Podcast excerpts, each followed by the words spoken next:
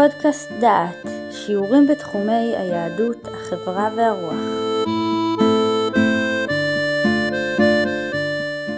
ברוכים הבאים לפודקאסט דעת לקורס מצוות השמיטה. אנחנו מגיעים עכשיו לפרק שמיטת כספים.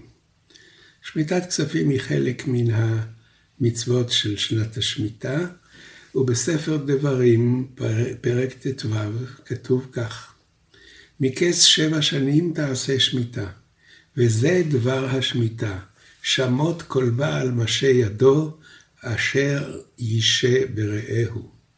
לא ייגוס את רעהו ואת אחיו, כי קרא שמיטה לאדוני. את הנוכרי תיגוס, ואשר יהיה לך את אחיך, תשמט ידיך. יש לנו כאן אחת לשבע, בסוף שבע שנים שמיטה, כל אדם משמיט את מה שחייבים לו. והרמב"ם בשמיטה ויובל פרק ט' כותב מצוות עשה להשמיט המלווה בשביעית, שנאמר, שמות כל בעל משה ידו. והתובע חוב שעברה עליו שביעית, עובר על לא תעשה, שנאמר, לא יגוס את רעהו בעת אחיו. אין שמיטת כספים נוהגת מן התורה אלא בזמן שהיובל נוהג, שיש שם שמיטת קרקע, שישוב הקרקע לבעליו בלא כסף. ודבר זה קבלה הוא, אמרו חכמים, בזמן שאתה משמיט קרקע, אתה משמט כספים בכל מקום, בין בארץ בין בחוץ לארץ, בזמן שאין שמיטת קרקע, אין אתה משמיט כספים בשביעית, אפילו בארץ. אם ניזכר במה שהיה בתחילת הקורס, ואנחנו ראינו שהמונח שמיטת קרקע ושמיטת כספים שונה בין רש"י ורבינו תם. הרמב"ם עשה פה שילוב. הרמב"ם אומר ככה, אין שמיטת כספים נוהגת מן התורה, אלא בזמן שהיובל נוהג, שיש שם שמיטת קרקע. בזמן היובל, שמיטת הקרקע היא, הקרקע חוזרת לבעליו. שמיטת כספים, אומר הרמב"ם, היא רק כאשר הקרקע חוזרת לבעליו. אז יש לנו פה שני, שתי רמות. רמה בסיסית, כל קרקע שנמכרה בשנת היובל, בשנה החמישים, חוזרת לבעליה הראשון, ובנוסף לזה, כל הלוואה, אחת לשבע שנים, נפקעת. זה הפירוש, בזמן שאתה משמיט קרקע, אתה משמיט כספים. בזמן שאתה משמיט קרקע, זאת אומרת, מחזיר את הקרקע לבעלים, אתה משמיט כספים. מבחינה הגיונית, הרמב"ם עושה פה דבר יפה. מפני שמשמיט קרקע, זאת אומרת, מחזיר את הקרקע לבעליה. משמיט כספים, משאיר את ההלוואות אצל המחזיק אותם. אז זה באמת שתי אצבעות של אותה יד. הפקעת חובות של אדם למי שנושה בו. ומדברי סופרים, ממשיך הרמב"ם, שתהא שמיטת כספים נוהגת בזמן הזה בכל מקום, אף על פי שאין היובל נוהג, כדי שלא תשתכח תורת שמיטת הכספים מישראל. לזה יש שאלה ויש גם תשובה. מדוע חכמים לא גזרו על יובל? והתשובה הייתה שהיובל יגרום לכך שיהיו שתי שנים השבתת קרקע, השבתת עבודת הקרקע. בזה אי אפשר אה, לעמוד. שתי שנים מגבלות של שמיטה זה דבר שאי אפשר לעמוד בו, ולכן לא גזרו על יובל מדרבנן, אבל גזרו על שמיטת כספים, ותכף נראה שגם את הדבר הזה בסופו של דבר אין מפעילים. מתי הזמן של שמיטת הכספים? הספרי בדברים, פסקה נ"ח, כותב, מקץ שבע שנים, יכול מתחילת השנה, בתחילת השנה השביעית, לא בסופה. אנחנו עושים את השמטת כספים בסוף שנת השמיטה. אומר הספרי, הרי אתה דן. נאמר כאן קץ, ונאמר להלן לגבי הקהל, מקץ שבע שנים, במועד שנת השמיטה בחג הסוכות. מה קץ האמור להלן בסופה? מצוות הקהל זה אחרי שבע שנים ועוד שבועיים. זאת אומרת, קץ שבע שנים זה סוף השמיטה פלוס, זה זמן הקל. מה קץ האמור להלן בהקל בסוף השמיטה, אף קץ האמור כאן בשמיטת כספים, בסופה ולא בתחילתה. אילו אבן עזרא כותב מקץ שבע שנים מתחילת השנה, והעד הקהל את העם, ואבן עזרא טוען שמצוות הקהל בתחילת שנת השמיטה. ההלכה איננה הולכת כמו אבן עזרא, ורמב"ן יוצא למלחמה נגד אבן עזרא. והוא כותב כך, מקץ, אמר רבי אברהם בתחילת השנה, וכן אמרו המדקדקים כולם. כי הראש והסוף יקראו קצה, שכל דבר יש לו שתי קצוות. מה זה מקץ שבע שנים? בקצה של שבע השנים. אם יש לך שבע שנים, אם יש לך מקל, למקל יש שני קצוות. לשבע שנים יש שני קצוות. וכעניין שכתוב מן הקצה אל הקצה, שזה שני הקצוות של דבר. ואין דבריהם נכונים אצלי, אומר רמב"ן נגד אבן עזרא. כי ראש שבע שנים זה השנה הראשונה, והוא הקצה שנקרא בהם ראש. זאת אומרת, הוא אומר ככה, ראש שבע שנים זה לא ראש השנה של, של שבע השנים, אלא כל השנה הראשונה. יש לך שבע שנים, יש לך שבע יחידות של שבע. תחילת השבע זה השנה הראשונה, סוף השבע זה השנה השביעית. אם כן, ראש שבע שנים הוא השנה הראשונה, והוא הקצה שנקרא בהם ראש. אילו אמר מקצה השנה השביעית, היה דבריהם נכון, אבל הוא אמר מקצה שבע שנים. ועל דרך הפשט יראה לי כי לשון הכתוב כפשטו הוא ברור ומתוקן. כי קץ הוא סוף, כן תרגומו. והמספרים בכל דבר יש להם ראש וסוף. ועל דרך הפשט יראה לי כי לשון הכתוב כפשטו הוא ברור ומתוקן. כי קץ הוא סוף, כן תרגומו. והמספרים בכל דבר יש להם ראש וסוף, וראשם וסופם בהם. תאמר בעשרות. אומר רמב"ן, תיקח את המספר עשר. אחד זה ראש הסדרה הזאת, עשר זה הסוף. אם כן, קץ שבע שנים זה השנה השביעית, כמו שהקץ של העשור הראשון זה המספר עשר. קץ שבע שנים זה שנת השבע, שהוא סוף המספר ההוא, ובשמיטת הארץ הכתוב מדבר. והנה על דרך הזה היה נראה כי פירוש הכתוב בהקהל מקץ שבע שנים, שיהיה בחג הסוכות בראש שנת השמיטה. אבל לא נוכל לומר כן, כי רבותינו קיבלו וראו שהיה הקהל בחג הסוכות של השנה השמינית.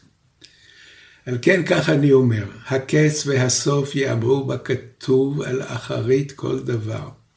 פעמים הם בו ופעמים אחריו, מחוץ לסדרה הזאת.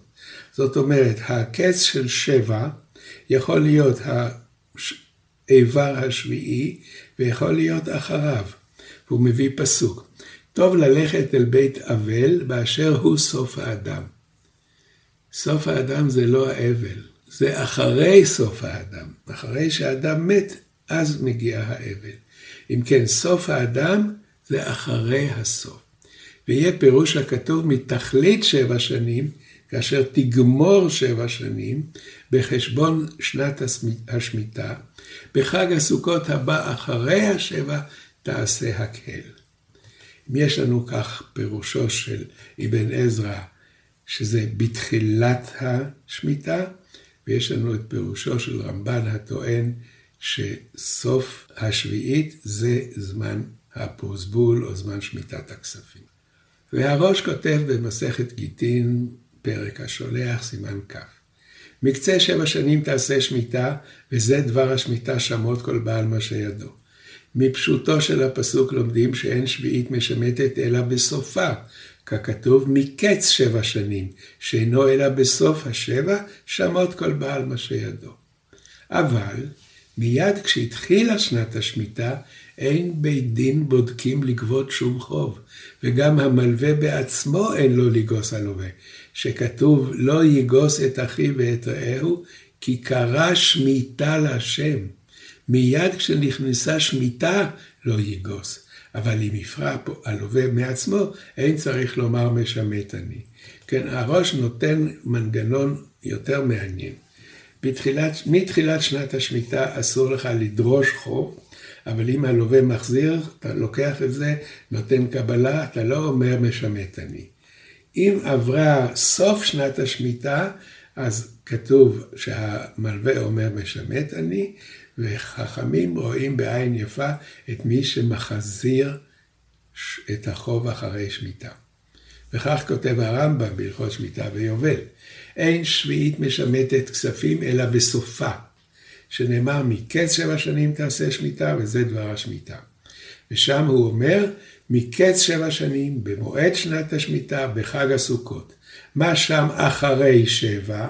מצוות הקל היא אחרי שבע שנים ועוד שבועיים כשמגיע סוכות, אף השמטת כספים אחרי שבע.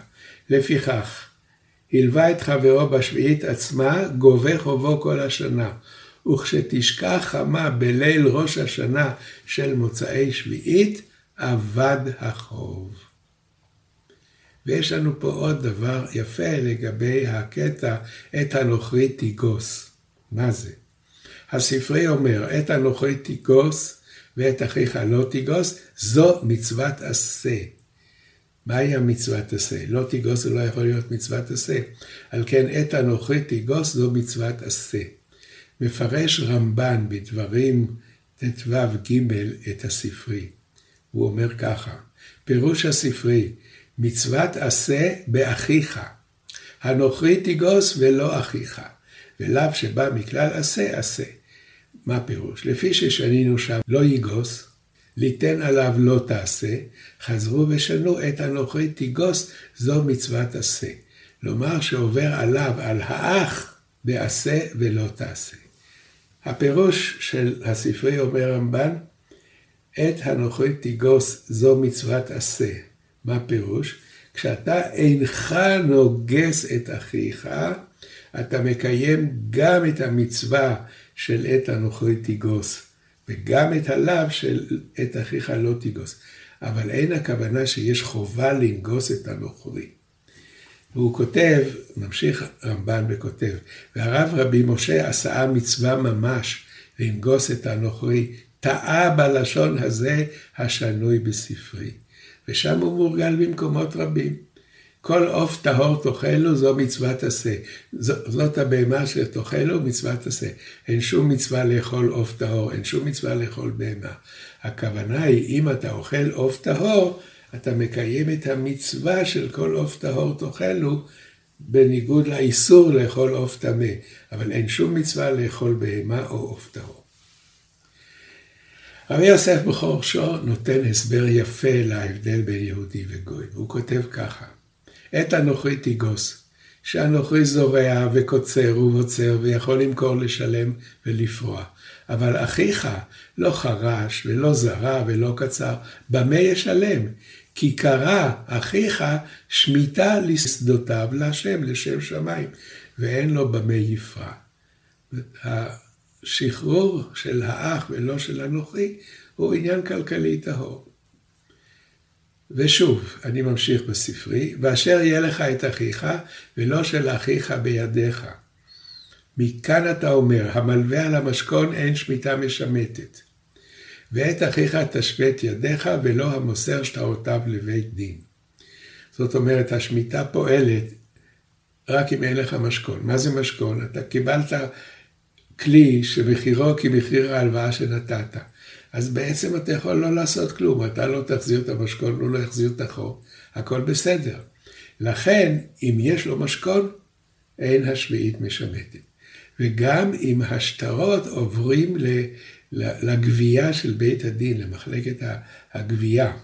מכאן אמרו, הלל התקין פרוסבול מפני תיקון העולם, שראה את העם שנמנעו מלהלוות זה את זה, ועברו על מה שכתוב בתורה, עמד והתקין פרוסבול, וזה גופו של פרוסבול. עומד אדם מול בית דין ואומר, מוסרני אני לכם פלוני ופלוני הדיינים שבמקום פלוני, כל חוב שיש לי, שאגבנו כל זמן שארצה, והדיינים חותמים למטה, או העדים. אם ככה, יש לנו עכשיו את הרעיון של הפרוסבול, שהוא בעצם נטרל את מצוות השמטת הכספים. עכשיו יש כאן אה, דיון מעניין בגמרא, איזה סמכות יש להלל להתקין את הפרוסבול. והדיון הוא כזה, מעלים שתי אפשרויות. אפשרות אחת, שבעצם שמיטת כספים איננה מן התורה אלא מדרבנן. אז עולה השאלה, אז איך חכמים תיקנו להשמיט כסף, חובות? הכסף איננו של, ה, של הלווה, למה, למה הוא, הוא יימנע מלהחזיר? שיטה שנייה, שהשביעית היא מדאורייתא, אז השאלה חוזרת, איך, איך התקין הלל שלא, שלא יושמט? ואני קורא עכשיו את הגמרא. הגמרא שואלת, ומי קמידי דמדאורייתא משמטה שביעית והתקין הלל שלא משמטת? האם ייתכן שהתורה אומרת לשמט את החור ובא הלל ואומר אל תשמט? אמר אביי בשביעית בזמן הזה ורבי היא. נתניה רבי אומר וזה דבר המיטה שמות, אנחנו פגשנו בתחילת הקורס את הדיון הזה, בשתי שמיטות הכתוב מדבר, אחת שמיטת קרקע ואחת שמיטת כספים. בזמן שאתה משמט קרקע אתה משמט כספים, אי אתה משמט קרקע, אי אתה משמט כספים. אם כן, בזמן הזה אין שמיטת קרקע ולכן אין שמיטת כספים. התקינו רבנן דמשמט זכר לשביעית. חכמים תיקנו שהשביעית תשמט את החובות, זכר לשביעית. אם כן, יש פה מצווה דרבנן להשמיט את החובות. ראה הלל שנמנעו העם מלהלוות זה את זה, עמד והתקין פרוסבול. ראה הלל שתקנה של חכמים הביאה את ההפך. חכמים תיקנו להשמיט את החובות והם גרמו לכך שלא ילוו. תוספות מוסיף פה בסוגריים מה שאמרתי קודם, למה לא תיקנו זכר ליובל, רק זכר לשביעית? כי אי אפשר לעמוד בה, להיאסר בעבודת קרקע שנתיים. אני ממשיך את דברי הגמרא. שואלת הגמרא, לפי ההנחה שאמרת עכשיו, שבעצם השביעית איננה נוהגת, וחכמים תיקנו, אז שואלת הגמרא, האם יכול להיות שמהתורה השביעית איננה משמטת וחכמים תקנו שהיא תשמט? הרי הלווה גוזל להביא את הכסף, מן התורה אתה חייב להחזיר, אמרו חכמים לא, אל, אל תחזיר, זה גזל, הכסף איננו שלך, תחזיר. שתי תשובות, אביי אמר שב ואל תעשהו, חכמים אמרו אל תעשה כלום.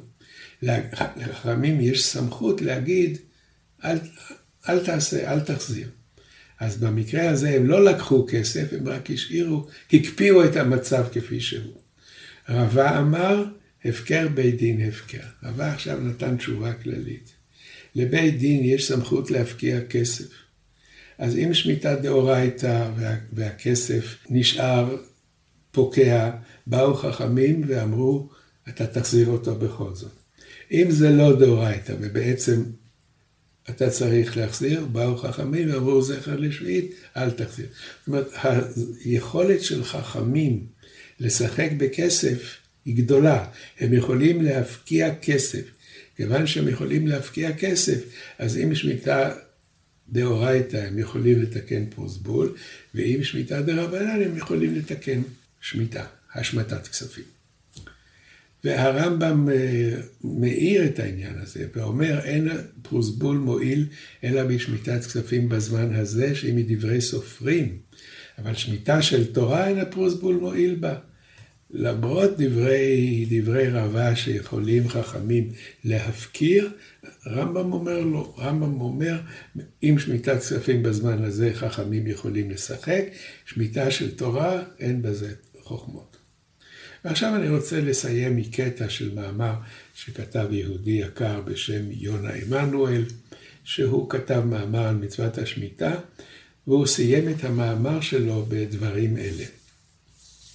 שונה היא מצוות שמיטת כספים מכל מצוות שבתורה, בכך שסכנה טמונה במצווה זו, שמטרתה עזרה לעני, תגרום לו לסבל נוסף. התורה רוצה שילוו לעני, והיא רוצה לעזור לו בכך שהיא מפקיעה את החוב, ובסוף לא מלווים לו. משום כך הזהירה התורה במיוחד שלא יעלה על לב דבר בלי יעל, שלא להלוות לעני לקראת השמיטה. בזמן בית שני נוצר מצב שדין שמיטת כספים דה רבנן גרם לביטול מצווה מן התורה. חכמים תיקנו שמיטת כספים, אבל הפסיקו להלוות. משום כך תיקן הלל פרוסבול על יסוד העקרונות שקבעה תורה ביחס לשמיטת כספים. התורה קבעה שיש לשמט חוב של רעהו, לא יגוס את רעהו, ועל פי דין זה תיקן הלל את הפרוסבול, ונתן אפשרות לכל אדם להפוך את חובו לחוב שאינו של רעהו, אלא של בית הדין. בארץ ישראל הקפידו תמיד במצוות ההשמטה, ונהגו לערוך פרוסבול. גם בחוץ לארץ המריצו גדולי ישראל את העם לערוך פרוסבול. החתם סופר הטיל קנס סמלי על מי שלא כתב פרוסבול כדת, ומנע ממנו עלייה לתורה בפרשת שמיטת כספים, שזה שישי של פרשת ראה. בירושלים היה מקובל להלוות לעני במחשבה לקיים את ההשמטה. הרב גרוסברג מזכיר מנהג של חותנו, שהוסיף בפרוסבול שכתב, חוץ מחוב של פלוני, וכך הוא קיים את מצוות ההשמטה. כשאנחנו עושים פרוסבול, אנחנו צריכים לזכור את המטרה. המטרה היא שנמשיך לתת הלוואות ונעשה חשבון נפש אם לא הגזמנו בניצול הכסף שלנו. אם אנחנו נעשה פרוסבול וגם לא נלווה לעני, אין שום הצדקה למה שאנחנו עושים. אנחנו מצדיקים את הפרוסבול כאשר אנחנו זוכרים גם להלוות לעני.